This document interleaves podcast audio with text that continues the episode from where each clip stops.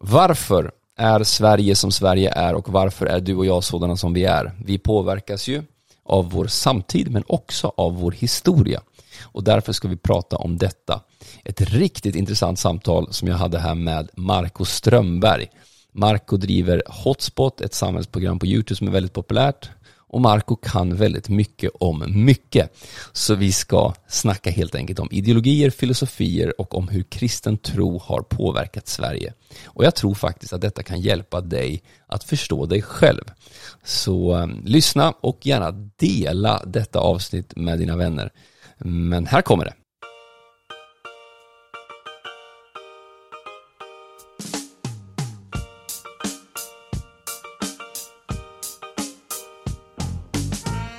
Välkommen till podden Varför då då med mig Josef Barkenbom. Podden vi snackar varför man tror det man tror, tycker det man tycker och gör det man gör.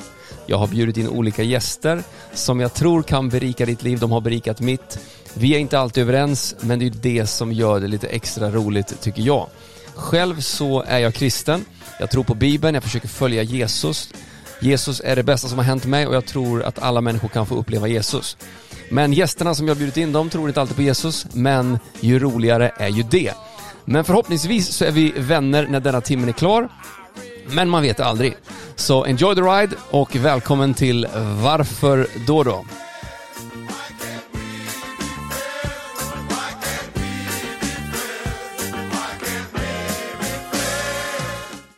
Välkommen till ett nytt avsnitt med Varför då då och jag säger varmt välkommen till Marco Strömberg. Tack så mycket Josef. Jättekul att du är här. Vi ska snacka varför vi är som vi är. Mm. Den här podden handlar ju om att man, varför man tror, tycker och tänker som man tänker och jag har bjudit in massa olika människor. Mm. Så Eh, jag skulle vilja snacka idag med dig om ideologier som har format Sverige, eller som har format oss. Eh, du driver ju en, eh, en YouTube, ett YouTube-program, man säga, som heter Hotspot, som har blowed up on, on YouTube. Du har fått väldigt mycket, väldigt mycket tittare. Mm. Hur många tittare har ni haft? Vi har närmast fyra miljoner nu. Fyra miljoner, galet. Alltså, där du intervjuar olika typer av människor. Du pratar om samhällsproblem, eller samhällsutmaningar, eh, olika ideologier. Mm.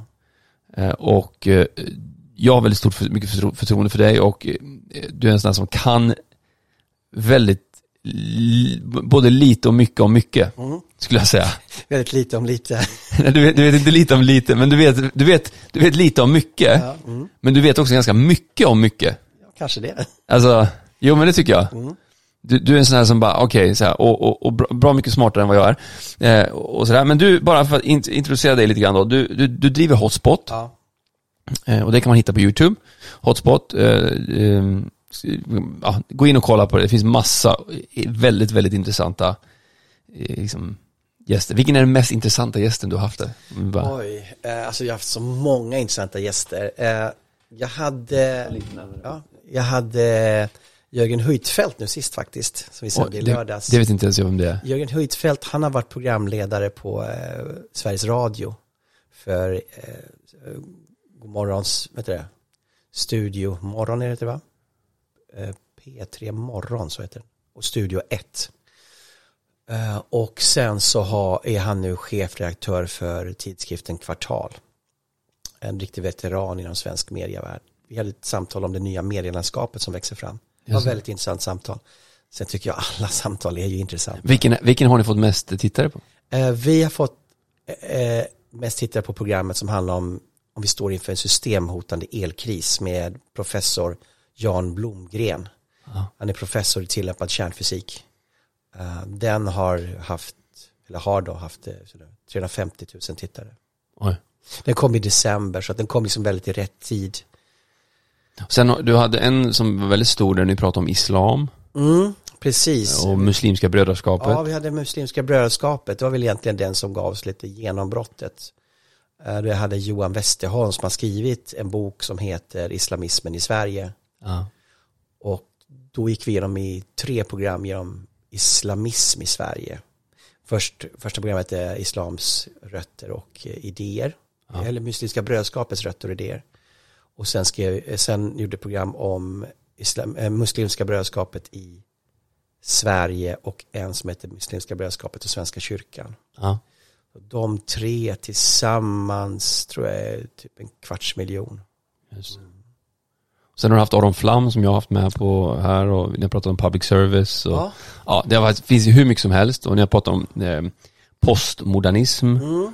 Eh, jag tänkte att och utifrån då att du har då intervjuat så väldigt många olika människor eh, och du är väldigt påläst när det kommer till ideologier och, och sådär. Så därför tänker jag att vi ska prata om lite, försöka så här liksom bena ut lite varför vi svenskar är som vi är. Mm.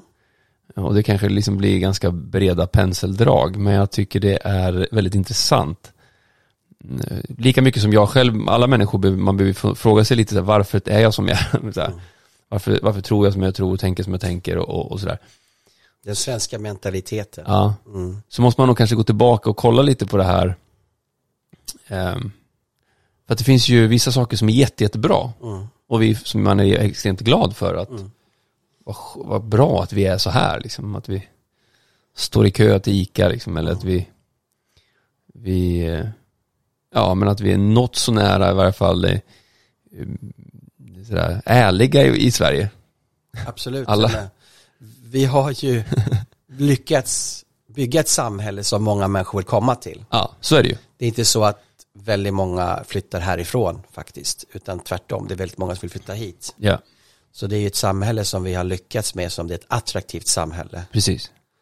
Eh, vi hade ju en tid då folk flyttade härifrån, men det gjorde ju inte på grund av själva samhällsklimatet. Ja, det var ju förstås svält och sen var det ju också faktiskt religiöst och intolerans på 1800-talet också. Ja, precis. De två anledningarna. Men, men, men, men det tog vi tur med den religiösa intoleransen. Ja, Frikyrkorna växte ju fram väldigt starkt.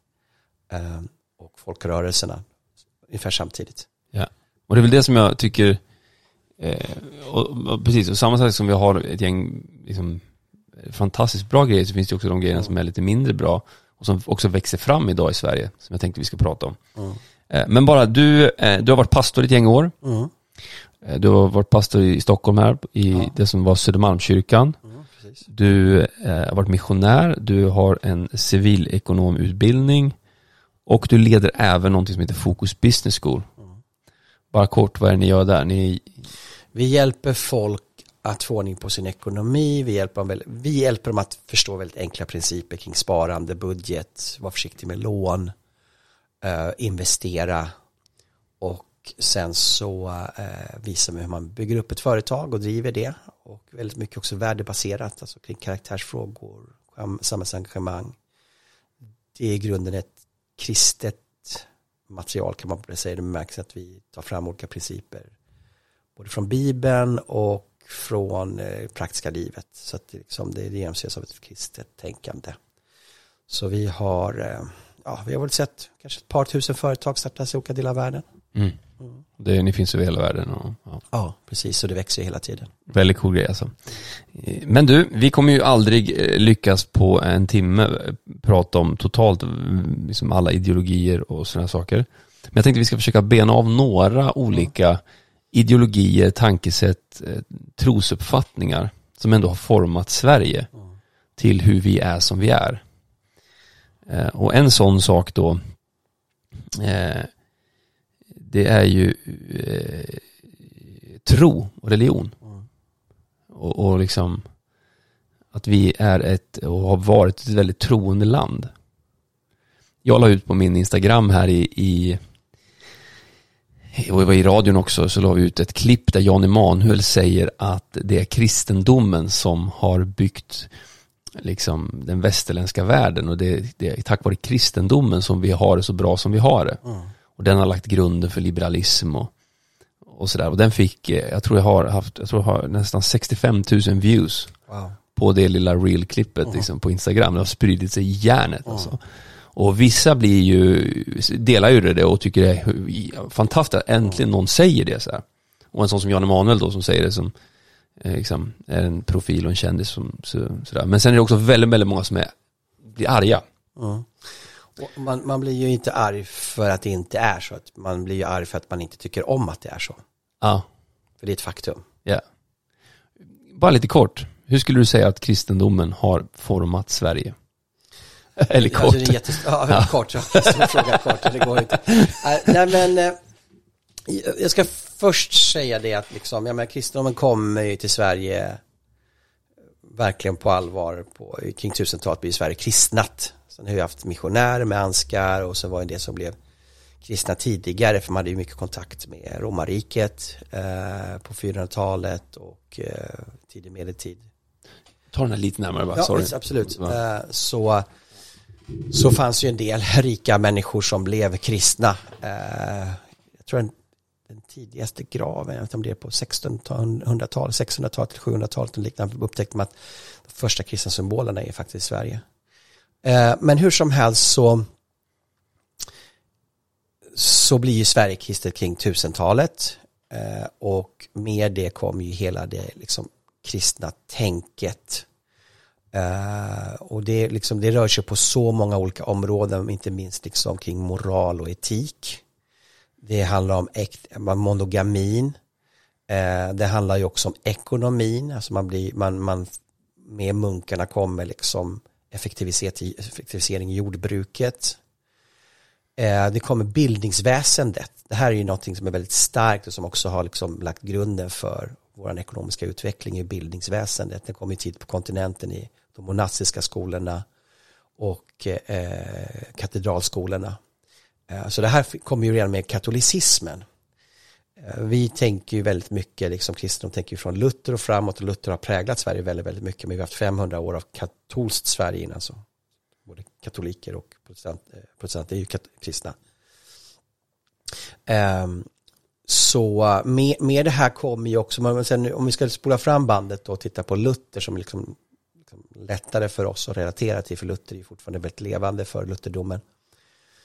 Så, så är det ju väldigt mycket det här med plikt och arbete. Eh, Luther talar ju om, eller, eller hans eh, läro, eh, vad ska jag säga, en av hans lärjungar, Melanchthon, var ju den som också har på, påverkat väldigt mycket prästutbildningen och där talar man om vocatio. Mhm. Alltså att ditt arbete är din kallelse.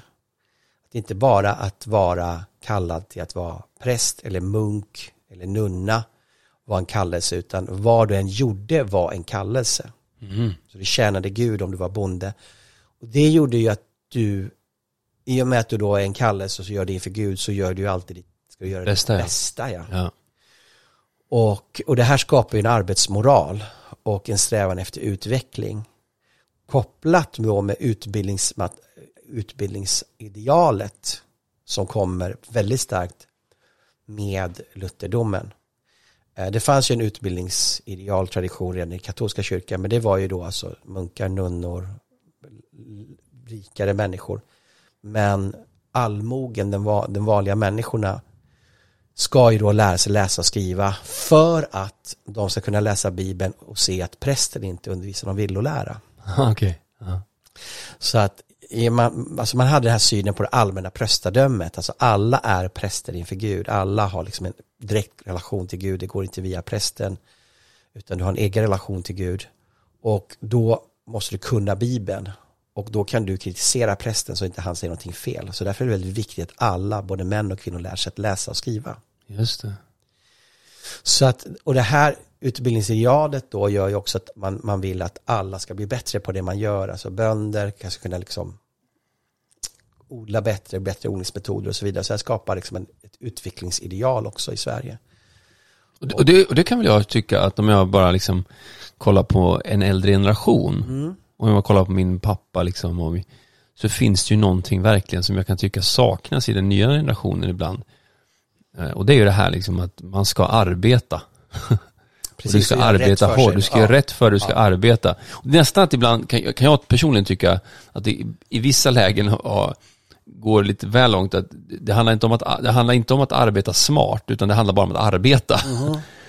Men det finns något fint alltså, med det. Sen tycker jag att man ska arbeta smart också Mm. såklart. Eh, alltså. Men, Men det finns... arbetet i sig Exakt. är ett uttryck för gudsfruktan. Ja. Att vara arbetsam, att vara lat är ett uttryck för en dålig karaktär. Just det. Så att det här blir ett, en, och det talar ju Max Weber om, den lutherska, eller han, han talar om den, den protestantiska arbetsetiken lägger grunden för ekonomisk utveckling. Mm. Och då tittar han då på Nordeuropa då, alltså de, de eh, protestantiska länderna, de reformerade länderna, alltså England, Skottland, Holland inte minst, eh, Tyskland förstås och Skandinavien. Eh, där verkligen den lutherska tron och, eller den protestantiska, det blir kalvinistiska då i, i västra Europa då, verkligen slår igenom. Och det är där den industriella revolutionen sker också. Just det. Och, För att man, för att man, man helt enkelt, man, det finns någonting i, liksom, i, i ens inre att du ska jobba hårt. Liksom. Ja, du ska jobba hårt för det är din vokatio, det är din kallelse. Du uttrycker din tro inte bara när du kommer till gudstjänsten på söndag genom att då sjunga salmer, lyssna på Guds ord eller bikta dig. Ja. Utan sju dagar i veckan så tjänar du Gud. Och när du är ute på din plätt och plöjer och vad du nu gör för någonting, mjölkar dina kor, så tjänar du Gud. Det är din kallelse och då gör du det på ett sätt som ska behaga Gud. Så då jobbar du hårt. Att jobba hårt kommer ut ur det här.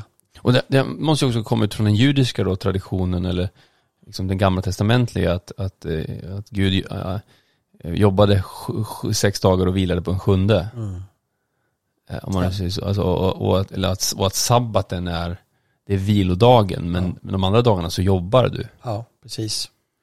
Och, och det här blir ju också när du, när du då fokuserar på, som sker med, med protestantismen, alltså det sola scriptura, så du fokuserar på Bibeln, då är det ju både gamla och nya testamentet, så då blir det liksom, då upptäcker du också det judiska arvet så att säga, alltså de här lärorna, som talar väldigt mycket om pengar och arbete, i synnerhet Ordspråksboken och, och så. Ja. Intressant. Eh, hur, eh, om vi bara går in lite så här på etik och moral här. Mm. Hur skulle du säga, eh, hur påverkar vår historia vår etik och moral? Alltså, hur eh, kontra idag, om du bara för då, då fanns det en väldigt tydlig så, etik och moral eftersom det fanns en väldigt, alltså, väldigt, väldigt, väldigt många blev kristna liksom. Mm. Och det blev någon form av statskyrka och man liksom så här, man, man upphöjde bibeln och, och religionen väldigt mycket. Som då leder till arbete, men det leder ju också då till det här rätt och fel. Mm, precis. Nej men du får också tänka på hur blir man kristen och vad betonar man? Alltså betonar man gudstjänsten och, och liksom de andliga ritualerna eller betonar man också att, att vara en sann kristen, det är, det är man i hjärtat. Och här har du då efter då ortodoxins tid på 1600-talet, 1600-talet är det här renlärighetens tid, både i den lutherska och katolska världen då, att man ska vara väldigt len, renlärig då.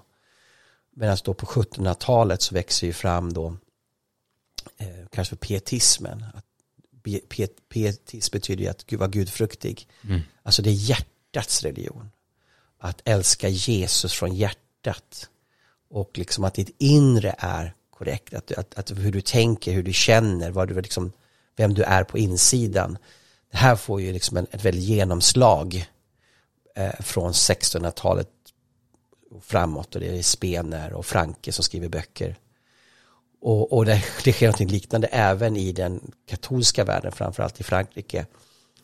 Det här kombinerat tycker jag är väldigt intressant, sker ju samtidigt som kungarna eh, försöker minska krigaradelns inflytande, för krigaradeln har krigat också, gjort sig stora förmögenheter och eh, fått mycket land. Eh, då bygger man ju fram så att säga adeln. det sker i Frankrike och det sker i Preussen inte minst och det sker även i Sverige. Och i, samtidigt här så pågår då en pietistisk väckelse och, och det här berör för att aristokratin ganska starkt. Så det blir, man blir mån om att göra rätt inför Gud från sitt hjärta. Alltså livsstilen blir väldigt viktig. Mm. Och det här är ju med och bygger upp så att säga myndigheter och statsapparat som liksom agerar på ett oklanderligt neutralt, eh, ska säga, med integritet. Så det här formar ju också Sverige, alltså att du har myndigheter du kan lita på. Alltså säger Anders Tegnell någonting, så gör vi det. Alltså vad, vad skröt de svenska ministrarna? I Sverige så gör vi vad vi blir tillsagda. Vi, vi, vi gör saker och ting. Inte liksom utifrån att vi har en diktator, utan tilliten. Ja, Alltså tillit handlar ju om att det finns någon att lita på. just det. Tillit är inte liksom att jag är naiv och jag litar på någon fast jag inte kan lita på någon. Ja men det gör du några gånger, sen till slut har du ingen tillit kvar. Den tillit handlar om att du kan ju lita på någon därför att någon gör det som är rätt. Det finns rätt och fel som du är inne på nu. Va?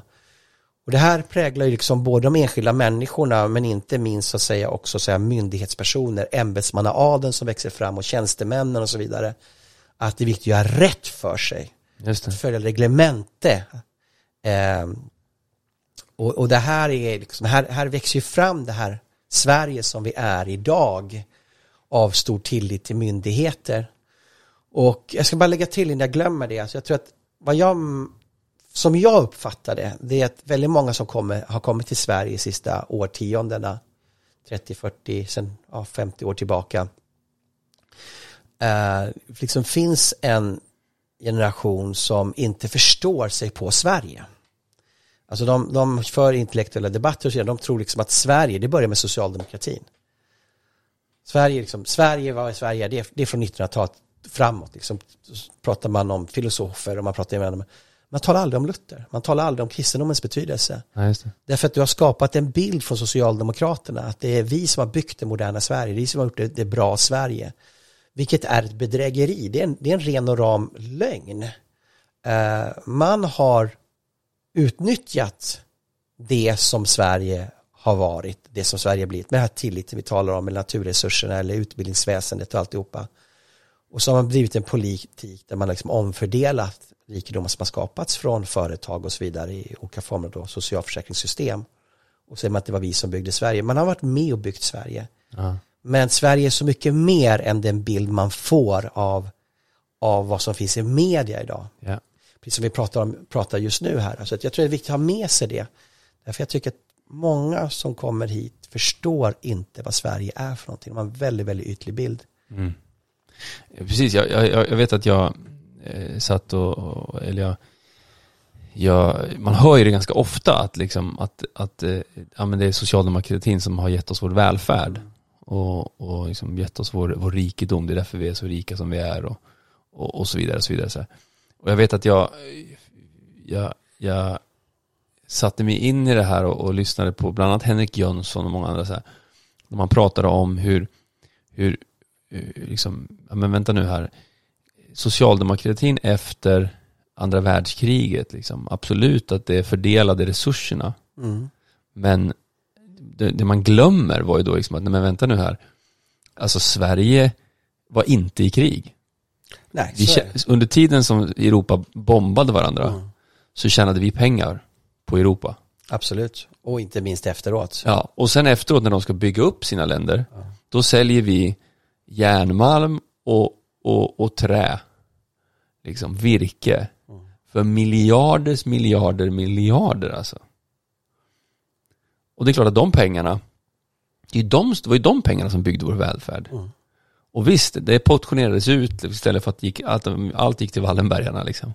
Så valde Wallenbergarna att säga, nej men vi, vi portionerar ut det här till, till, till svenska folket. Till vad då? Vad kan det ha varit då? Och- och Sju miljoner invånare liksom. Mm. Och så byggdes det upp och, och sådär. Men, men att man, man tror att det här bid, alltså Socialdemokraternas välfärdsstat om att vi får bidrag och vi hjälper varandra, att det är den enda liksom, anledningen till att vi har en bra välfärd. Det är ju bara ena sidan av myntet. Mm. Alltså du kan ju inte fördela något om det inte finns någon att fördela från. Exakt. Så här med att, att det fanns en rikedom som växte fram i Sverige. Och jag skulle säga att väldigt mycket av det som sker, alltså förutom det här det långsamma med utbildningsidealet som växer fram i Sverige, för det är väldigt intressant att studera. Faktum är att ut, besluten som skapar en hög läskunnighet och kunskapsbas i Sverige, det fattas i kyrkoordningarna 1572 och på 1600-talet. Så via kyrkoordning, därför är utbildningsministern förut hette ecklesiastikministern. Ah, Alltså kyrkoministern var utbildningsminister. ah okej. Därför att utbildningen kom från kyrkan. Just det. Och när vi, har då, när vi inför då den allmänna eh, folkskolan 1842 så var jag så, då hade ju hälften av alla socknar hade ju skolor som kyrkan drev. Så vi hade ju liksom väldigt mycket utbildning redan innan. Sen kom det olika former av reformer då. Eh, inte minst slutet av 1800-talet. Man talar om Herbart eh, Sillermans eh, pedagogik då. Som då eh, fokuserade på eh, att den enskilde skulle lära sig saker och internalisera sina kunskaper. Och man liksom, det var olika former av skolreformer, pedagogiska reformer som också la grunden för det kunskapssamhälle vi hade, alltså humankapital som sen kunde skapa all den fantastiska industri vi hade i Sverige. Det räckte ju inte bara med råvaror, Ryssland har råvaror, Zaire har råvaror. Ja, just det. Men du måste också ha humankapital. Va? Singapore har bara humankapital, men vi hade både råvaror och humankapital. Alltså vi har varit en ingenjörsnation med en stark ingenjörstradition. Och jag vill bara lägga till det också att, att det var inte bara fokus på läs och skrivkunnighet utan även matematik och naturämnen redan från 1700-talet och framåt. Så det finns en lång utbildningstradition i Sverige som har växt fram ur kristendomen. Därför att du tror att Gud har skapat jorden. Och där finns det ordningar som du kan lära känna och förstå. Han är inte en transcendent Gud, han är en närvarande Gud. Så så det här är ju liksom, lägger väldigt mycket grund. Och sen sker det ju väldigt mycket reformer på 1800-talet. Man kallar om avvittringen är väldigt, väldigt viktig. Alltså du får köpa, sälja, exportera trä. Just det. Och då får staten in skatteintäkter. Förut var det liksom kronans, kronans mark. Men nu kan man privat äga. Vi har till och med inskrivet i våra lagar att max 20% av allt skog får vara, eller är det minst 20 procent ska vara privat, tror jag. Så är det, eller om det är tvärtom. Jag ber om ursäkt att inte kunskaper är komplett i det här. Men det är i alla fall inskrivet att, att skog ska vara privat i Sverige. Ja. En viss andel. Vem ägde den innan då? Ja, det är kronan. Kronan, ja. kyrkan äger det. Okay. Mycket. Och sen har du ju förstås de, de eh, och eh, det här skapar ju stora skatteintäkter i Sverige. Sen har den teknologiska utvecklingen som kommer med, med, med telegrafen och järnvägen. Det här gör att du också måste upphöja meritokrati. För du kan inte sätta dit din kusin som inte kan någonting om dessa väldigt avancerade tekniska nymodigheter som kommer till Sverige. Nej, du måste ha de bästa. Så meritokratin får ett väldigt genomslag också. Som betyder att du går på merit? Alltså ja, den bäst lämpade ska få den här tjänsten. Ja. Och så patenterna på det, alltså vi hade väldigt utvecklade patentlagstiftningar som kom på 1870-talet, jag tror det är tre stycken under 1870-talet.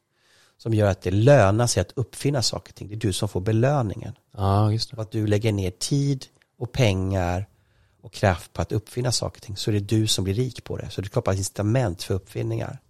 Här också spär på självklart då ingenjörstraditionen då. Och det, det, är ju bara så om man kollar på lägenheter, jag har ju jag, jag, har ju ägt och liksom lägenheter och sådär, ja. liksom där jag bott och bara skillnaden på att ha en hyresrätt och ha en ja. BRF. Ja. Är ju faktiskt... Man tar hand om lägenheten. Bara i mindsetet, hur man tänker.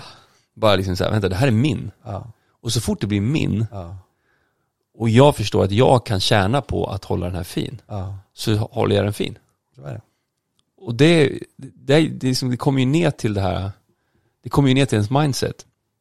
Det är klart, det blir det också om man har då en en etik och moral och en, och en tro på att Gud, eh, jag måste liksom, Gud ser mig.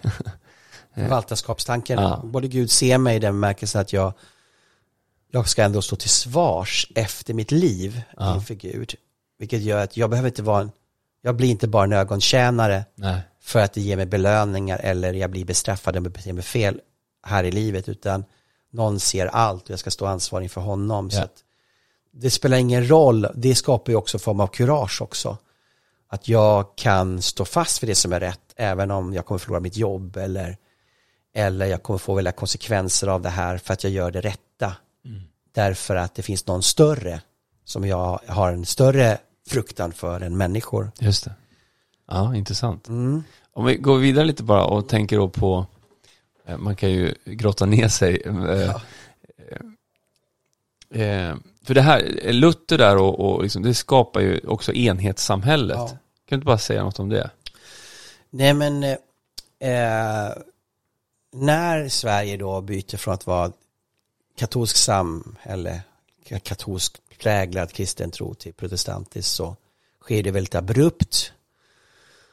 Och det här är ju ett beslut som eh, fattas av Gustav Vasa och kyrkan. Eh, och då är mer eller mindre så utrotar man ju katolikerna också.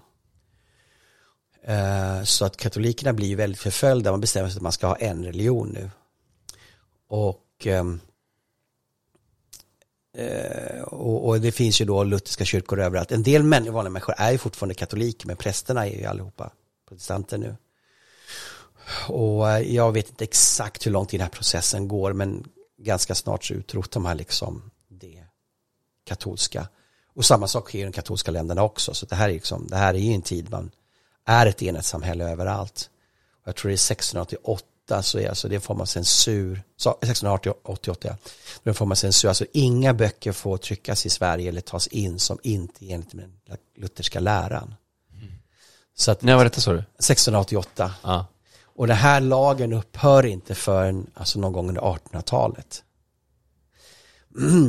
Så man skapar ett enhetssamhälle där man bara får ha den lutherska tron. Just det. Uh, och sen så växer de här olika formerna av väckelserörelserna kommer till Sverige och då man har med konventikitepakatet då man, då man inte får läsa Bibeln utan att en präst är närvarande mer än bara familjen. Alltså familjen får läsa Bibeln men vi får inte ha fler personer som läser Bibeln och undervisar om inte en präst är närvarande. Just det, så frikyrkor fick man inte ha helt. Nej, man fick inte Nej. ha frikyrkor, man fick inte ha någon form av väckelserörelse överhuvudtaget liksom. Och det här gör ju att en del lämnar Sverige också på 1800-talet. Och då, ja precis, många flyr till USA då. Ja, många, hela församlingar lämnar då. då. Och man flyr för både av fattigdom ja. och alkoholism, att det, var, att det var misärt, men det var ju också för att det var ju religiöst förtryck. Ja. ja, och det pågår i hela Europa. Och inte minst kväkarna. Det tänker man när man ser på, på vad heter det, utvandrarna som har ja. kommit ut nu. Det tycker jag man så här, blir väldigt tydligt. Ja, alltså hur... och ändå är mycket borttaget vad jag förstår. Okej, okay, ja. ja. Om man jämför med William Mobergs böcker då. Ja så är, det liksom lite tillrättalagt och mindre av det religiösa. För man, det var en väldigt, väldigt religiös tid på 1800-talet. Ja, det var ju extremt hur man ja. ser det. Ja, ni får kolla på den, den är bra. Mm. Ja. Um, men det här skapar ju mentalitet genom århundraden av väldigt enhetssamhälle. Och jag brukar tänka så här, liksom, att du skapar ett samhälle som är ett enhetssamhälle. Och så är ryttaren den protestantiska tron, den lutherska tron. Och sen blir han ryttaren ned, slagen från sin häst och så kliver liksom Socialdemokraterna på den här hästen istället. Ja, exakt. För att skapa ett socialdemokratiskt enhetssamhälle. Ja. Men mentaliteten är det, mentaliteten är densamma. Just det. Så Sverige är ju inte så pluralistiskt. Nu, nu är det ju så också att under folkrörelsen så växer ju pluralism fram faktiskt. Med frikyrkorörelsen som är trött på Svenska kyrkan. Och du har en arbetarrörelse också som är, är, är så att säga reagerar mot industrialismen. Det sker ju över hela Europa då via socialismen då förstås. Um, och du har nykterhetsrörelse och du har Marta-rörelse när man ska städa sina hem. Du har olika former av folkrörelser som kommer från det breda folklagret. Det är en ganska intressant demokratiseringsprocess som sker. Alltså den här rörelsen kommer från vanliga människor. Och även om du har vissa ledare så liksom idag vet, tänk, vet vi inte vilka de ledarna heter i den allmänbildningen, men rörelsen känner man till. Uh, och hela folkrörelsen Sverige når ju sin, upp, sin peak på 1970-talet. Och, men på 70-talet då börjar ju alltså socialdemokratin finansiera civilsamhället. Och då kan man säga att då tar man också lite luften ur civilsamhället. Därför att det är inte det vanliga engagemanget som driver rörelserna längre utan de blir på lite professionaliserade med bidrag och man söker, söker med bidrag och man kan anställa människor och så vidare. Så jag skulle säga idag tycker jag att, att, att bidragen det blir som en bläckfisk va, som stänger sina tentaklar in i alla olika former av civilsamhälles äh, vet det, föreningar. Och nu har man ju börjat med sina olika demokratikrav och så vidare. Um, så man äter ju upp civilsamhället egentligen från politiken. Just det. För att varför ska jag göra någonting volontärt om du gör samma sak och får betalt? Ja. Och då sänker det mig, min, mitt driv att göra ja. Jag säger inte att det har dött helt, men, men det påverkar negativt definitivt. För du kan ju omöjligt betala alla, om man säger så. Så är det. Så är det. Och, men det du säger här med enhetssamhället, det, det är egentligen att det ligger då kanske då till grunden till varför vi svenskar är väldigt eh, kollektivistiska. Mm. Att när någonting blir inne, då har vi alla det liksom. Vi alla har, för några år sedan skulle alla ha Converse. Liksom. Mm. Alla har samma skor.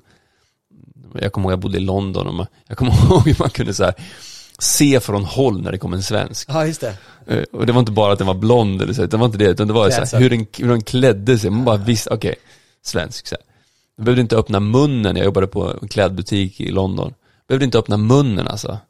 Så kunde man bara se att det var en svensk. Det var, jag såg några ukrainare som hade kommit hit nu och sa att, att eh, Sverige, det är ett Sovjetunionen för rika.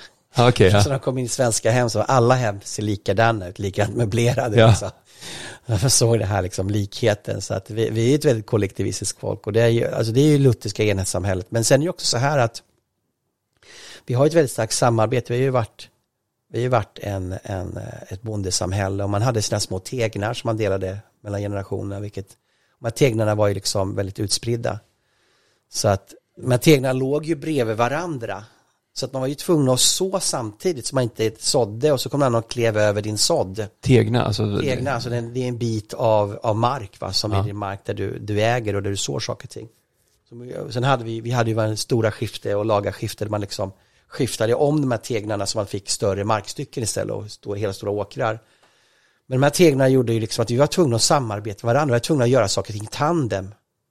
Synkronisera liksom vårt arbete. Ja. Så det här liksom skapar ju en väldigt stark laganda och, en, och, och, och hjälpte säkert till med en konformitet vi redan hade i det lutherska enhetssamhället. Så vi är ju vi är ett samhälle som, som gör saker och ting i, i, i tanden frivilligt liksom. Vi tycker samma sak väldigt mycket och jag kommer inte ihåg vad han hette, för han hette Brown, han hette, för han skrev en bok som heter Fishing in, in Utopia, han talar ju som svenskarnas åsikt som ett fiskestim. ja. Alla har samma åsikt.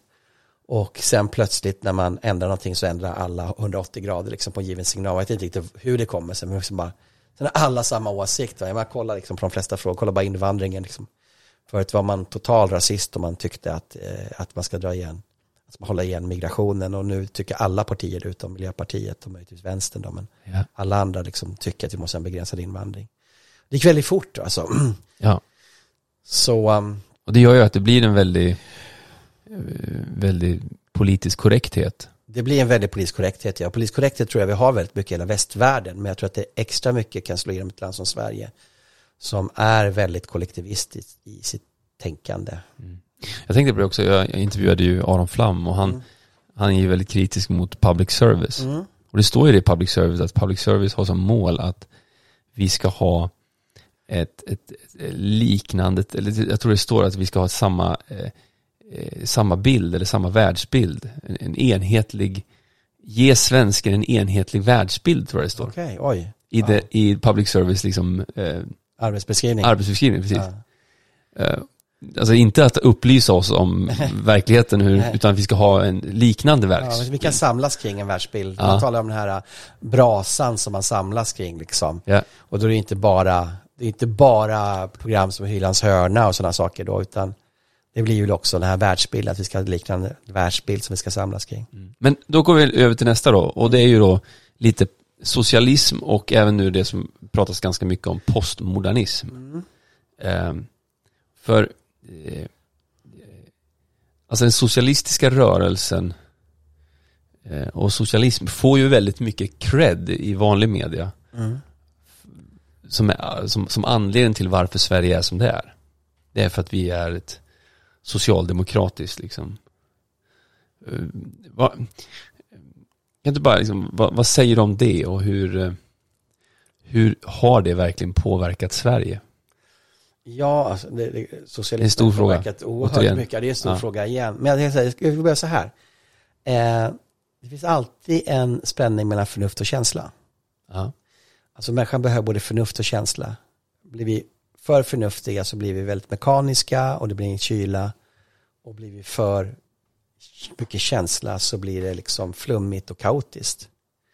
Och jag tror att de där två sakerna, de pendlar över historien. Och ju bättre man har det, ju mer kan man ägna sig åt känsla. Och eh, ju svårare det är, ju mer måste man ägna sig åt förnuft för att överleva.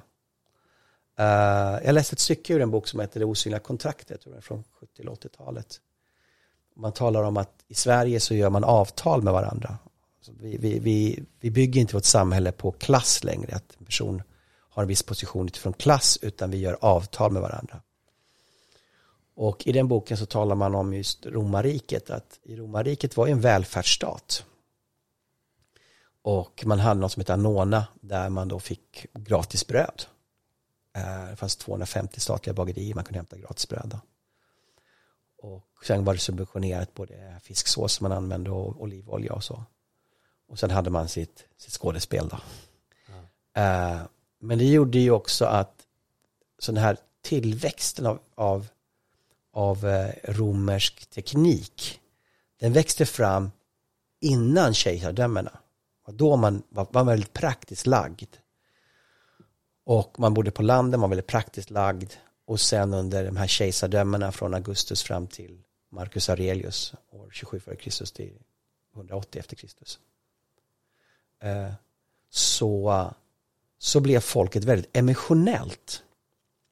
Eh, alltså man, man, Vergilius var väldigt liksom känd poet som liksom överdrev liksom händelser, skrev liksom han beskrev en, en, en eh, vulkanutbrott på Etna, liksom, att stenarna flög upp och rörde vid himlens stjärnor och, och den rörde om havet och liksom, alltså det var väldigt emotionellt, det var liksom, man var väldigt fokuserad på det emotionella.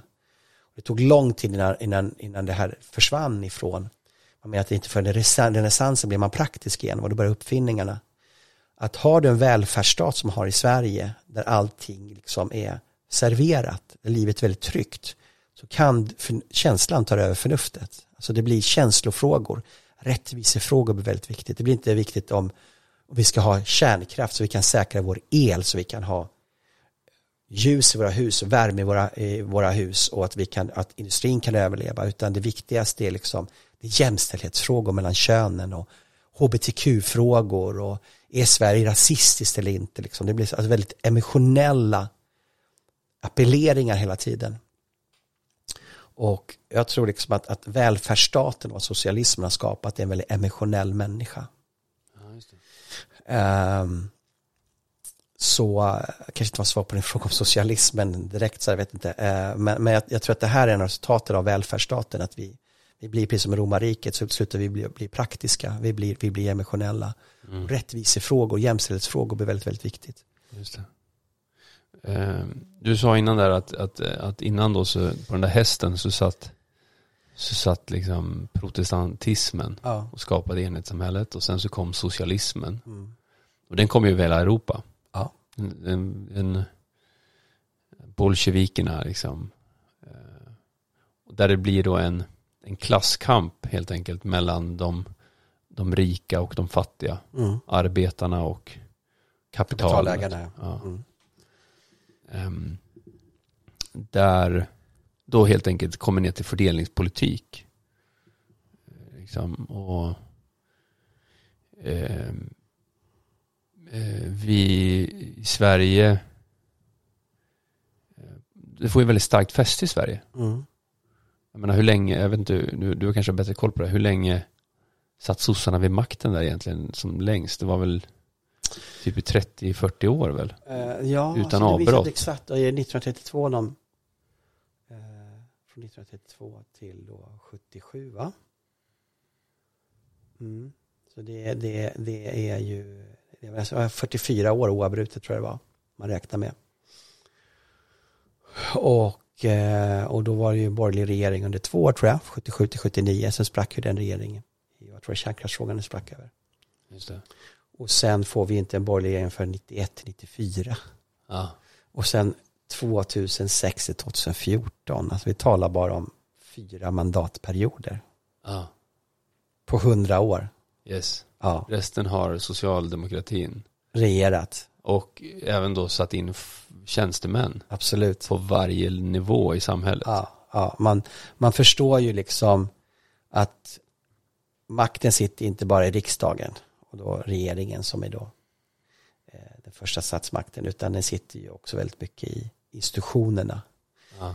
Och den första institutionen man fokuserar på det är kyrkan. Redan på 20-talet så vill man ta över kyrkan helt enkelt. Och man, säger, man börjar med att säga att man vill bara hjälpa biskoparna att ta över vissa funktioner. Och sen äter man sig in i Svenska kyrkan tar över den. Och det här som kallas makten genom institutionerna? Ja, den långa marschen genom institutionerna. Ja, just det, så heter det. Ja. Det här myntas ju egentligen, långa marschen institutionerna myntas egentligen på 1968 av Rudi Dutschke. Eh, som då uppmanar att, att, att vi måste ta över de befintliga institutionerna. Eh, men, men... Och då gör man ju också staten väldigt stor. Ja. Eh, alltså genom skatteintäkter och, och, genom att staten ska vara lösningen på våra problem. Uh, och det tycker jag i, Sven i Sverige så har vi aldrig, egentligen aldrig haft en debatt om hur stor, stor staten ska vara utan det är nästan bara så här vedertaget att staten ska vara stor. Det är bara mer frågan, vi går och röstar för vi ger vår åsikt vad vi tycker den stora staten ska göra. Um, har, jag, har jag fel när jag säger så eller hur? Nej, och det är ganska intressant att när vi talar om socialism och kommunism och så vidare så är det egentligen kommunismens yttersta mål det är att staten ska ju av, avveckla sig själv. Att vi ska leva i kommuniteter, frivilliga kommuniteter som då ursamhället först var, sån här jägarsamlarsamhället. Mm. Innan, man, innan man blev jordbrukare och satte ner en pinne och sa den här marken äger jag då. Och så kunde man skapa sig mer förmögenhet än andra. Man kunde skapa sig mer mat än man själv behövde. Det fanns ett överskott och då kunde man sälja den och då skapade man en förmögenhet och då blev det en orättvisa. Så egentligen vill ju kommunismen eh, avveckla staten. Men vi måste komma ihåg att, att om vi nu tittar på Marx till exempel så var ju Marx, han var ju, han var ju unghegelian. Alltså Hegel var ju en filosof som menade att liksom staten är den yttersta manifestationen av Gud på jorden. Och att det är via staten som man skapar det goda samhället.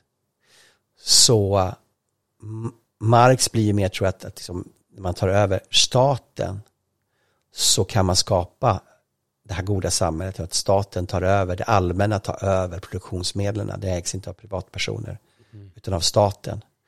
Så staten blir ju lösningen, staten blir den tredje parten. Du och jag, Josef, inte kan skapa rättvisa mellan oss. Mm. Du rätt eller har jag rätt? Och hur ska vi skapa rättvisa? Det finns en tredje part som har makt och det är staten. Staten skapar rättvisa mellan dig och mig. Och ju mer rättvisa vi vill ha, i samhället. Ju fler områden vi säger vi måste ha rättvisa på, ju större måste staten bli. Just det. Till slut lämnar vi över allting till staten. Nu är staten inne och pillar i vad du får känna, vad du får tänka, vad du får säga. Du får en totalitär stat. Och du får det i liberalismens namn. Och nu är inte liberalism, klassisk liberalism, utan socialliberalism, alltså socialistisk syn på samhället där staten äger inte äger mycket, men de har makt över mycket i alla fall. Eh, och liberalism i den bemärkelsen att varje människa ska vara någon form av fri individ som gör vad de själva vill. Men det är staten som ska skapa rättvisan. Så du får en väldigt märklig syntes, någonting som ett, ett, ett nytt monster som växer fram. Där du ska leva din totala frihet och jag ska leva min totala frihet utifrån mina begär och tankar. Men det är staten som ska bestämma så inte vi liksom skapar en konflikt mellan varandra så då blir regleringen mellan oss bara större och större. Och, och det här är ju den stora krocken idag kring yttrandefriheten till exempel. Att får människor säga vad som helst, får människor göra vad som helst. Eh, och ja, men om du säger någonting som kan såra någon, ja, men då måste vi stoppa det. Nu har det ju varit, Rasmus Paludan prövade ju här upp till att bränna Koranen, men då har ju, har ju ändå svenska samhället stått fast vid yttrandefriheten. Men låt oss ta lite det här med hbtq till exempel. Där är ju en, det är, liksom, det är ju, vår, det är ju våran liksom religion i Sverige. Den får du inte häda. Där finns det hädelselagar kring den. Du får inte kritisera det. Det finns liksom vissa tillbud kopplade väldigt mycket till den sexuella revolutionen. Att, eh, och det här går ju tillbaka till existentialismen. Mm. Att existentialismen säger att eh, den, den sekulära, vi har en existentialism som växer fram tidigt med Kierkegaard och Dostojevskij, liksom att liksom, du har ansvar för ditt liv att, och så. Eh, du skapar liksom meningen i ditt liv. Eh, men, men du har en sekulär eh, sekularism, eller existentialism som växer fram med, med Nietzsche och Jean-Paul Sartre som, som, som menar att det finns ingen gud. Det finns ingen mening, alltså finns det ingen moral. Och finns det ingen mening och moral och det finns ingen gud, då skapar jag min egen mening. Och jag skapar min egen sanning. Och det betyder liksom att fokus blir att frigöra människor att kunna skapa sin egen liksom, mening i livet. Mm. Och då kan liksom inte du säga att någonting är fel, för att då, då angriper ju någonting heligt i människornas liv. Mm. Den nya religionen. Och, och då blir det väldigt viktigt liksom att tysta människor så jag inte får säga någonting om ditt liv och din livsstil. Därför då stör jag ju din sanning. Yeah. Och det här kopplas ju väldigt starkt med postmodernismen också, att det finns ingen sanning. Det finns ingen, liksom, kan inte kategorisera och säga att det jag tänker är kopplat till någon sorts verklighet, för verkligheten är liksom påverkad av min, hur jag ser på saker och ting. Mm. Alltså kan det aldrig finnas någon ren objektiv sanning för alla, alla påverkas av vår, vår liksom egen vinkel. Just det. Därför kommer det tv-program som heter Min sanning. Ja, precis. Min sanning, exakt. Det är verkligen existentialistiskt. Och det här påverkar, här är det, jag skulle säga att dagens religion är väldigt mycket existentialistisk. Alltså att jag ska skapa mening i mitt liv och skapa njutning i mitt liv. Alltså, finns det ingen mening, finns det liksom ingen sanning, finns det ingen gud? Vad finns för någonting då? Ja, men det finns två saker som faktiskt är konkreta. Det ena är njutning. Alltså, jag kan njuta av sex, jag kan njuta av droger, jag kan njuta av mat, jag kan njuta av de prylar jag har. Det blir väldigt materialistiskt och hedonistiskt. Och det andra som finns, det är ju faktiskt makt mellan människor, maktpositioner. Vem är över mig, vem är under mig? Framförallt vem är över mig? Så det, skapar, så det passar väldigt bra in liksom i postmodernismen som också talar just de här, ja, framförallt Foucault talar om maktpositioner. Då. Eh, så då blir liksom, det här blir ett väldigt bra underlag för, för feminismen, för antirasismen, liksom att man ska liksom, eh, det stora problemet i samhället innan vi får liksom vårt bästa samhälle det är att se till att de här grupperna som förtrycker oss, det finns en grupp, vilka har makten? Ja men det är män, ja men det är män vi ska komma åt, och de är vita dessutom va, och de är heterosexuella och de är kristna, så liksom de här kategorierna människor, det är våra fiender. Mm. För att skapa ett jämlikt och harmoniskt paradis. Uh, och det passar ju väldigt bra då för den som är liksom existentialist va. Ja. Det blir uh, det, det, det, och en sån sak blir då, vad är det de säger, silence is violence. Ja. Och silence is violence betyder att du inte stödjer den här gruppens kamp då för dess frihet. Ja. Så det är en form av våldsutyttring på den här personen då eh, när, du, när du är tyst. För det är någon annan som redan förtrycker den här personen. då, är, då är det helt enkelt, då är det inte bara violence när du säger någonting. Utan det är till och med violence när du inte säger någonting. Ja, för du har inte tagit ställning. Alltså, alltså är du med att godkänna den här för, förtryckarstrukturen. Mm. Ja, det blir ju... Det är väldigt fanatiskt alltså.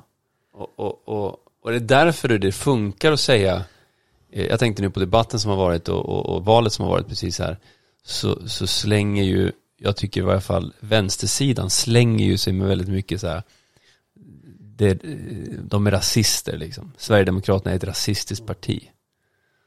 Kollar man deras partiprogram så finns det inga rasister. Jag tror att det finns rasister i alla partier. Mm. Sen har ju Sverigedemokraterna sin historia. Jag, jag, kan säga så här, alla människor har ett rasistiskt drag i sig. Ja. Och det egentligen handlar inte det om rasism, utan det handlar om högmod. Ja. Att jag är bättre än du. Och det kan ju vara en människa som har väldigt liksom bra ideal i våra ögon idag kan tycka att ja, men jag är överlägsen moraliskt. Så jag föraktar människor som jag tycker är lägre moraliskt. Och det kan vara då Sverigedemokrater. Så det, allting egentligen bygger på att jag skapar ett vi av en överlägsenhet mot en underlägsenhet av andra. Och det kan vara bygga på ras, det kan bygga på, på klass och det kan bygga på värderingar. Men tillbaka till det du sa, alltså, det här med förnuft och känsla. Alltså vad använder du för något? Vad, vad, vad spelar du på? Jo, känslan. Exakt, det är det jag menar. De, de måste ju tycka att det funkar. Annars skulle man inte göra så. Nej, därför att människor, vi har det så pass bra så att vi kan luta oss mer mot känslan än mot förnuftet. Vi, vad mer ska vi bygga upp i, vår, i, i vårt samhälle? Alltså vi har all teknik för att äta mer än vad vi behöver äta. Vi har snarare problem med att vi äter för mycket. Alla kämpar med att gå ner i vikt. Ja. Folk kämpar inte för att få mat på bordet. Kämp, folk kämpar med att för, äter för mycket. Det är deras stora problem.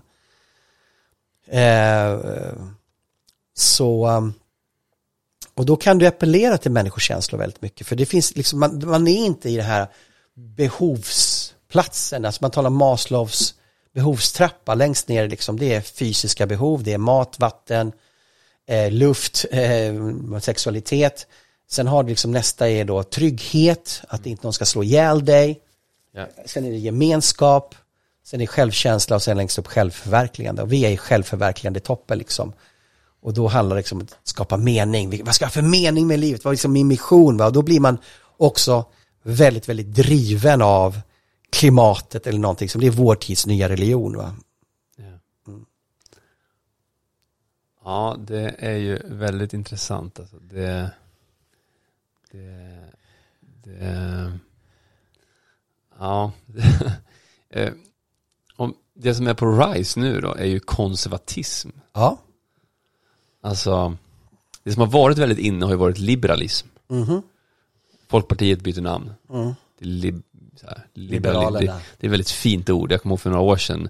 Så det var liksom så här, och, och det är nästan som att de tävlade Centerpartiet och Liberalerna, vem, eller, och, och Folkpartiet, vem som är mest liberal. Ja. För att det var liksom ett fint ord. Okej, Moderaterna Vi- sa det, vilka sa det? Nej, Centerpartiet, Centerpartiet ja, jag tycker liberal, de, här, ja. vi är liberala, man Ja. skulle liksom så här. Ehm, eh, och, och det finns ju de, de, de, de olika liksom, idéströmningarna är ju socialism, konservatism, Ja. liberalism. Och, och så även, man ska säga libertarianism. Ja, det är, det är liksom, då tar ju liberalismen så långt det bara går liksom, där du har en minimal eller ingen stat alls. Ja. Ehm, vi har ju då haft ett ganska, på det sättet, socialistiskt tänk i Sverige som har format oss. Ihop med, ska jag säga, det, här, liksom, det här äh, att vi är en, ett, äh, en, en fri marknad och, och en, äh, alltså, Olof Palme sa väl det, jag kommer ihåg, eller, nå, han, han sa väl det att, att inte att jag kommer ihåg, jag, jag, jag, jag kollade på något klipp där, där jag såg att han liksom så här han, han sa så här, vi har hållit stånd liksom, mot kommunisterna och de riktigt socialisterna. Så där, va? Just för att man ändå, han, han vill ändå poängtera så att vi är en marknadsekonomi, så här, vi är inte en planekonomi, vi har hållit stånd mot Sovjet. Så här, och så tyckte han att nu är det minsann ni höger, nu får ni hålla stånd mot de högerextrema. Det här var ju ja, 80-talet tror jag. Eller slutet på 70-talet kanske, jag sa det. Um, uh, men det har ju funnits en väldigt, väldigt liksom, vi har, vi har gillat ändå i Sverige socialism och fördelningsekonomi och eh, nu så ser vi att konservatism liksom, kommer mer och mer. Som har kommit då efter liberalism. Um, om vi bara, nu, jag kan, nu blandar jag ihop lite här, men om vi bara tar liberalism då. Det, det, skulle du säga att det är framförallt liksom 80-90-talet som det blir stort och sen 20-talet? Alltså, Ja, alltså man får Eller hur formar det liberalism. Alltså, man säger, den konservativa och liberala rörelsen har ju gått lite hand i hand också. ja. Um, alltså, den klassiska liberalismen är ju liksom handelsfrihet och uh, olika former av frihet, frihetsfrågor helt Ja. enkelt. Kopplat till ekonomi och lagar och sådana saker. Men också ifrån, om man säger så, vårt, vårt, vårt kristna arv. Att så här, ja, men, vi snackar om den sexuella revolutionen eller som Ja. man säger och, och, och att du ska få Alltså var, vem, den du vill, liksom, göra det du vill. Ja. Eh, Men jag kan säga så här att alltså det, det där kommer inte egentligen från liberalismen utan många frikyrkliga var ju liberaler därför att de inte ville ha eh, alltså de ville inte begränsas för att de inte var med i Svenska kyrkan så jag tror det blev Folkpartiet då eh, tidigt 1900-tal så var typ var tredje folkpartist var som frikyrkopastor. ja, just det. Så att, så att Liberalerna var ju liksom eh, eh, var ju en, en rörelse som verkligen skapade liksom en frihet för folket, en klassisk liberalism. När vi talar om den här moraliska värdeliberalismen så kommer den egentligen från de socialistiska rötter. Alltså du har de här som är rent liksom fientliga mot den gamla världens samhällsordning. Du har, du har sådana som eh, eh Richard eh, Reich, eh, eh, Richard Reich, som, eh, som eh, alltså har en bok som heter, han myntade ordet den sexuella revolutionen. Och undertiteln är hur du skapar ett social, socialistiskt samhälle. Det är undertiteln. Asså, ja. okej. Okay. Så, att, eh, så det tog man ju bort då när man, när man översatte till engelska då. För att det, liksom inte det funkar inte i USA. Det funkade inte i USA då. Så han, och han menade att du måste göra sex saker eh, för att skapa ett socialistiskt samhälle. Och det var därför Sovjetunionen aldrig lyckades skapa ett riktigt socialistiskt samhälle, därför att de inte är de här sex punkterna. Och alla är kopplade till sexuell frigörelse. Det är alltså se till att folk kan skilja sig, se till att folk kan, man kan ha aborter, se till att man promotar eh, homosexualitet, se till att unga människor eh, prövar, eh, alltså gör tidig sexdebut. Det femte var att eh, spädbarn, du ska bejaka spädbarnssexualitet. Oj. Och eh, det sjätte minns jag inte, jag tror det var att man ska ha sexualundervisning i skolan. Och alla de här av sex punkter är fem redan liksom, det har vi genomfört i våra samhällen. Och det menar, det blir vägen till att skapa ett socialistiskt samhälle. För du bryter ner familjen och du bryter ner de här enheterna som är konservativa. Eh, som inte kan vara med i den här socialistiska där det, liksom, det upplöser alla former av bindande relationer. För det är egentligen det, det, är egentligen det man ser. För det är så att ingen vill någonting ont. Alla vill någonting gott mm. som de tänker. Men slutresultatet kan bli fruktansvärt ont. Ja, så han menar att liksom man ska bryta de här saker som binder människor i traditionella äktenskap och hämmar människors sexualitet. Det här kom från socialister. Och, eh, och sen har du ju liksom, sen har du Frankfurtskolan då, som var socialister, eh, eh, som då, alltså de var socialister i sitt grundtänkande, men de var mer än socialister, de var liksom på ett fristående filosofer, men Herbert Marcuse som då blandar Marx och eh, Freud. Och eh, han, Herbert Marcuse blir som en frontfigur i 68-rörelsens sexuella frigörelse. Och man kan säga liksom, han, han har ju betytt ännu mer liksom för den sexuella revolutionen. Eh, men han skrev en bok som heter Eros and Civilization från 1955. Där han verkligen menar liksom att det är, det är liksom den sexuella frigörelsen som är liksom pionjären för att, för att liksom förändra till ett nytt, bättre samhälle. Och de är liksom kritiska till det västerländska samhället. Mm. Så de här, de här sakerna som går, sen anammar då liberalerna kopplar ihop, för det finns liksom beröringspunkter. Ja. Det här liberala, ingen ska lägga sig i våra liv. Det som tidigare var liksom frågor kring eh, skråväsen och handelshinder och sådana klassiska frågor. De har man liksom redan uppfyllt. Alltså alla rörelser måste uppfinna sig själv för att bejaka sitt existensberättigande. Och det är oftast där det går snett. Man, liksom, man har redan uppfyllt sin vision.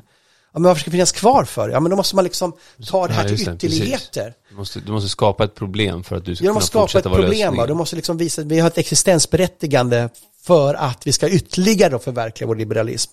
Och här kopplar ju då i 68-rörelsen och efteråt så kopplar ju då de här socialisterna, samhällskritikerna, de här anarkistiska rörelsen nästan, kopplar ihop med liberalerna. Och då, blir, då, då smälter det här samman i vår tids liberaler. För vad, vad mer sorts frihet behöver vi? Okej, vi behöver EU, vi behöver liksom en global värld. Ja, men vi är redan där.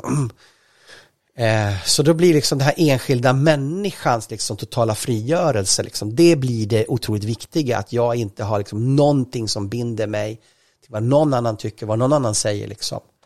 Och det här blir ju det andra diket, om vi, vi talade tidigare om det här enhetssamhället, det kollektivistiska samhället där vi har koll på varandra och binder varandra. Och det blir väldigt kvävande och hämmande. Å andra sidan, i det samhället så kan man också utföra väldigt mycket om den är sund, vilket kan ju vara väldigt svårt, men, men vi lyckas med väldigt bra saker i Sverige faktiskt, och i västvärlden. För det fanns ju också väldigt starka frihetsrörelser, den protestantiska rörelsen var ju en form av frihetsgörelse också för den enskilda människan. Det allmänna prästadömet, alltså det är inte någon präst som som egentligen är min länk till Gud. Jag har min egen relation till Gud. Alltså det är en väldigt stark individualistisk tanke. Utifrån det här växer demokratin fram. Utifrån det här växer kvin kvinnans liksom värde där hon ska ha lika mycket rätt till arv och rösträtt och alltihopa. Det växer ju fram ur den här tanken. Men eh, så, så sen har liksom den andra sidan med total, total liksom frihet för varje människa. Ja men okej, men vi kan inte själva ordna vägar, vi kan inte ordna skola, vi kan inte ordna allt det här. Den totala individualismen där till slut skapar en total ensamhet. Jag såg nu att, jag tror det var Blackrock som är då en av världens största fondförvaltare. De räknar med att 2030 kommer 45 procent av alla kvinnor mellan 22 och 44 vara singlar. Oj. Barnlösa singlar i västvärlden. Alltså vi börjar handla, nu handlar det bara om mig och min njutning. Jag är inte ens intresserad av att skaffa en man, jag är inte intresserad av att skaffa barn. Det är bara att skaffa en bättre lägenhet, resa, uppleva, göra karriär och tjäna pengar. Alltså det där, det är liksom, det är ett annat totala diket. Där till slut ett folk slutar existera. Ja. Det föds inga nya barn alltså. Så- Nej, just det, precis. så om vi talar nu att liksom klimat ska vara ett hot mot mänskligheten, ja, men då är liksom den här totalliberalismen ett totalt hot mot, mot, mot våra samhällen. Ja. Det... jag såg att, jag tror faktiskt att Moderaterna som hade, hade ett förslag eh, på att det var en här ekonomiskt förslag om för att hjälpa tjejer att kunna skilja sig. Ja, precis. Man ska sänka ISK-skatten Så var det va? så att det ska bli lättare för kvinnor att skilja sig. Det här är ju också så här, Och, och det här är intressant då för att eh, jag har ju följt amerikansk eh, ja, politik lite grann och sådär.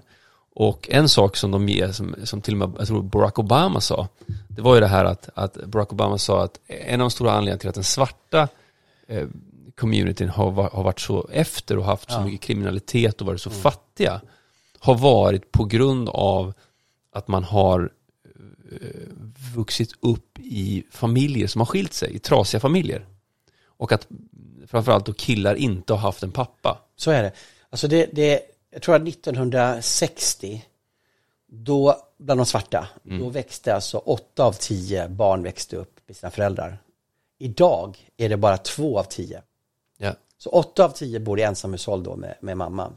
Så man har inga fadersförebilder. Och en sak då som LBJ gjorde, jag tror jag var, Lyndon Baines Johnson som var president, det var ju att han, eh, de gick ju ut och, och gav bidrag till mammor Ja. som inte var gifta. Så, så staten blev din försörjare så att du inte var beroende av man. Ja. Och då skilde de sig, Ja, för att de fick ju mer pengar på kontot om de skilde sig, ja. än om de fortsätter, le, fortsätter liksom vara gifta. Och jag tycker liksom man, man, man, man kanske gjorde det här då för att det fanns män som slog sina kvinnor och behandlade dem dåligt. Men man, jag tycker att man, man adresserade problemet på fel sätt. Ja. Alltså det, det, om det nu är det problemet, hur, hur kan vi jobba då för att män ska behandla sina fruar bättre? Och vad jobbar man då? Ja, det är inte politiken. Så när poli Ibland så ställer politiken det till värre än, än, än liksom det till och med var innan. Va? Ja. Så då har du de här barnen då som växer upp med en enorm kriminalitet, otroligt våldskapital i de här förorterna. Jag, jag såg någon bild igår liksom där det var ett gäng svarta på någon restaurang och de började, alltså det var ett masslagsmål på restaurangen. Jag vet inte vad det var ett bara gäng liksom. Bara, det är bara hur de är kapabla till det här. Liksom. Så här, tio pers som slåss, alla slåss med alla liksom. Helt sjukt. Men, men hur som helst så Eh, och det här börjar ju liksom även spridas nu bland de vita familjerna också, att fler och fler skiljer sig då. Så eh, jag- tror liksom att det här är återvändsgränder. Är det här man egentligen vill? Alltså allting, all lycka du får är ju inte vad jag kan ta mig, utan vad någon annan ger mig. Just. Jag får ju mening för att jag har haft, jag växte upp med min mamma då, ensam, jag är ensamstående då, eller inte ensamstående, hon var ensamstående. Hon hade en, en man sen som dog sen då. Men vad min mamma har gjort för mig, jag älskar min mamma, hon betyder jättemycket för mig. För hon har tagit hand om mig. Hon har gett mig stöd. Jag älskar mina barn. Och jag märker att mina barn älskar mig och jag älskar dem. Och jag älskar min fru och min fru älskar mig. Det är liksom, det är vad vi ger till varandra, inte vad vi tar oss som ger vårt liv mening. Så det är en lögn som man idag sprider och jag tycker liksom polit- politikerna blir dyngspridare genom att bekräfta den här existentialistiska synen som är dagens religion i Sverige. Och den är en återvändsgränd, den gör inte människor lyckliga. Jean-Paul Sartre och hans fru Simone de Beauvoir som liksom varit ikoner, hon var en ikon för feminismen, hon skrev den boken Andra könet, och han var ju en ikon för liksom existentialismen. Hur slutar de? Olyckliga människor. De blev, de hade så otroligt många sexuella relationer hon var ju alltid liksom på något sätt ville bara snälla älska mig liksom till sin man. Och han var jämt, jämt otrogen liksom. Och så, så olycklig hon dör va. Mm. Och, och han är liksom bara ett svin va. Totalt svin. Och de ska liksom vara föredömen liksom för hur vi ska leva i västvärlden. Deras, deras idé har haft en otrolig påverkan. Ja, men liksom, hon förförde unga tjejer som var studenter, som var 18-19 år, liksom kommer dit och från landet, liksom vet ingenting och förför dem. Och sen ger hon till sin man så han får förföra dem också. Så lever de så här sex, sexgrupp tillsammans hemma hos dem. Va? Alltså totala grisar alltså. Och här, då, då, då, tycker jag det är mycket bättre med den lutherska tron. Ja. Det var mycket bättre samhälle där man gjorde, jobbade hårt, gjorde rätt för sig, man trogen varandra, man kämpade sig igenom svårigheter. Självklart hade det sina brister. Vi kommer aldrig skapa ett paradis. Nej, Himlen finns bara på en plats. Ja. Det är där Gud finns. Den finns inte på jorden. Däremot kan vi göra det så bra som möjligt. Vi kommer aldrig skapa ett himlen på jorden. Det har sina begränsningar. That's right. Marcus Rönnberg, stort tack för att du vill komma. Du är välkommen tillbaka. Extremt intressant. Vi eh, kommer säkerligen få höra mer av dig här om du vill komma. Eh, det finns många ideologier att grotta sig in i. Eh, jag vill eh, tacka alla som har lyssnat. Eh, välkommen tillbaka. Vi hörs snart igen. Gud välsigne er.